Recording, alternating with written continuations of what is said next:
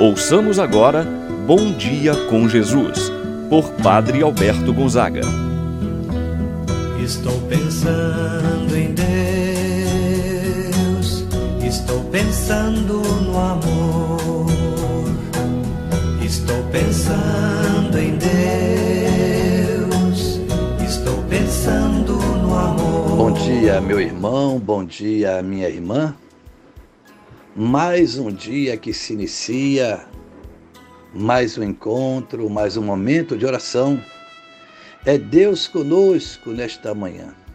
Deus que tem derramado graças e bênçãos na vida de cada um de nós. E não vai ser diferente no dia de hoje. Deus tem uma promessa de graça. Deus tem uma promessa de bênção na sua vida. Abramos o nosso coração para Ele. Permitamos que Deus possa entrar em nossas vidas, em nossos corações, em nossos lares. Deus quer fazer morada em seu lar, meu irmão, minha irmã.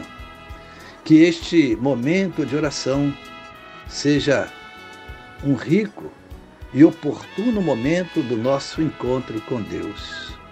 Iniciemos esta manhã de oração em nome do Pai, do Filho e do Espírito Santo.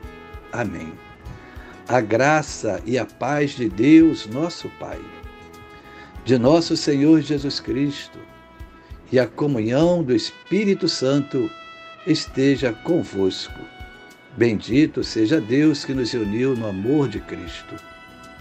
Meu irmão, minha irmã, vamos agora rezar a oração ao Espírito Santo. Vinde, Espírito Santo, enchei os corações dos vossos fiéis e acendei neles o fogo do vosso amor. Enviai o vosso Espírito e tudo será criado e renovareis a face da terra. Oremos, ó Deus que instruístes os corações dos vossos fiéis com a luz do Espírito Santo, fazer que apreciemos certamente todas as coisas segundo o mesmo Espírito e gozemos sempre de Sua eterna consolação. Por Cristo nosso Senhor. Amém. Ouçamos agora, meu irmão, minha irmã, a leitura do Santo Evangelho. Hoje, o Evangelho de São Marcos, capítulo 3, versículos do 13 ao 19. Naquele tempo, Jesus subiu ao monte e chamou os que ele quis. E foram até ele. Então, Jesus designou doze para que ficassem com ele e para enviá-los para pregar, com autoridade para expulsar os demônios. Designou, pois, doze: Simão, a quem deu o nome de Pedro Tiago e João, filhos de Zebedeu, aos quais deu o nome de Boanerges, que quer dizer filhos do trovão. André, Filipe, Bartolomeu, Mateus, Tomé, Tiago, filho de Alfeu, Tadeu, Simão o cananeu e Judas Iscariotes, aquele que depois o traiu. Palavra da salvação. Glória a vós, Senhor. Meu irmão e minha irmã. O evangelho que nós acabamos de escutar apresenta o chamado dos doze apóstolos. E esse chamado é um mistério. O evangelista São Marcos vai dizer que Jesus chamou quem ele quis. Jesus não segue os critérios humanos. Os melhores, os mais generosos, os mais bem dotados, os mais capacitados. Pelo contrário, não podemos nos esquecer que entre os escolhidos havia um traidor, chama a nossa atenção a forma de escolha por parte de Jesus. Certamente, nós iríamos escolher os melhores para ficar ao nosso lado, os mais capacitados. Os colaboradores de Jesus, pelo contrário, são os mais simples, os pescadores, os cobradores de impostos e entre eles até pagãos. Isto prova que Deus não chama os capacitados, mas capacita aqueles que ele chamou. Assim sendo, nós trazemos para a nossa própria vida. Nós não temos de temer o chamado de Deus e achar que nós não servimos para a missão. Nós, vai dizer o documento de Aparecida, nós somos chamados a sermos discípulos e missionários de nosso Senhor Jesus Cristo.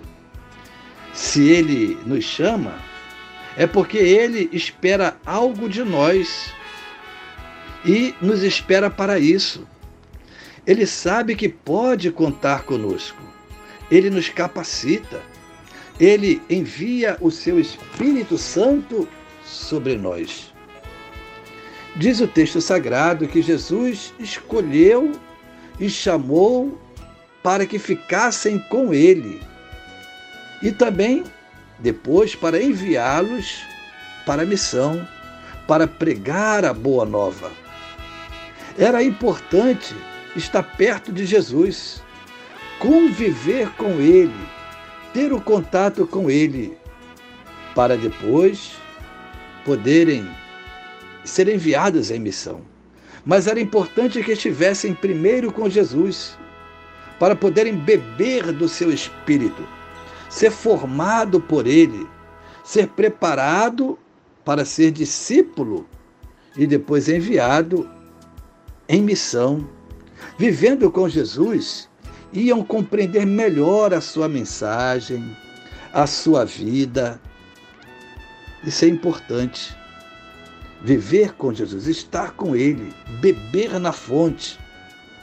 Diz ainda que Jesus conferiu a eles os seus poderes messiânicos, dando a seus discípulos a capacidade, a autoridade para expulsar os demônios. A mesma força que Jesus tinha, capacitou, concedeu a seus discípulos. Cabe realçar, meu irmão, minha irmã, que todos tiveram a mesma oportunidade. Diferente não foi o chamado, diferente foi a resposta que cada um deu a Jesus na prática.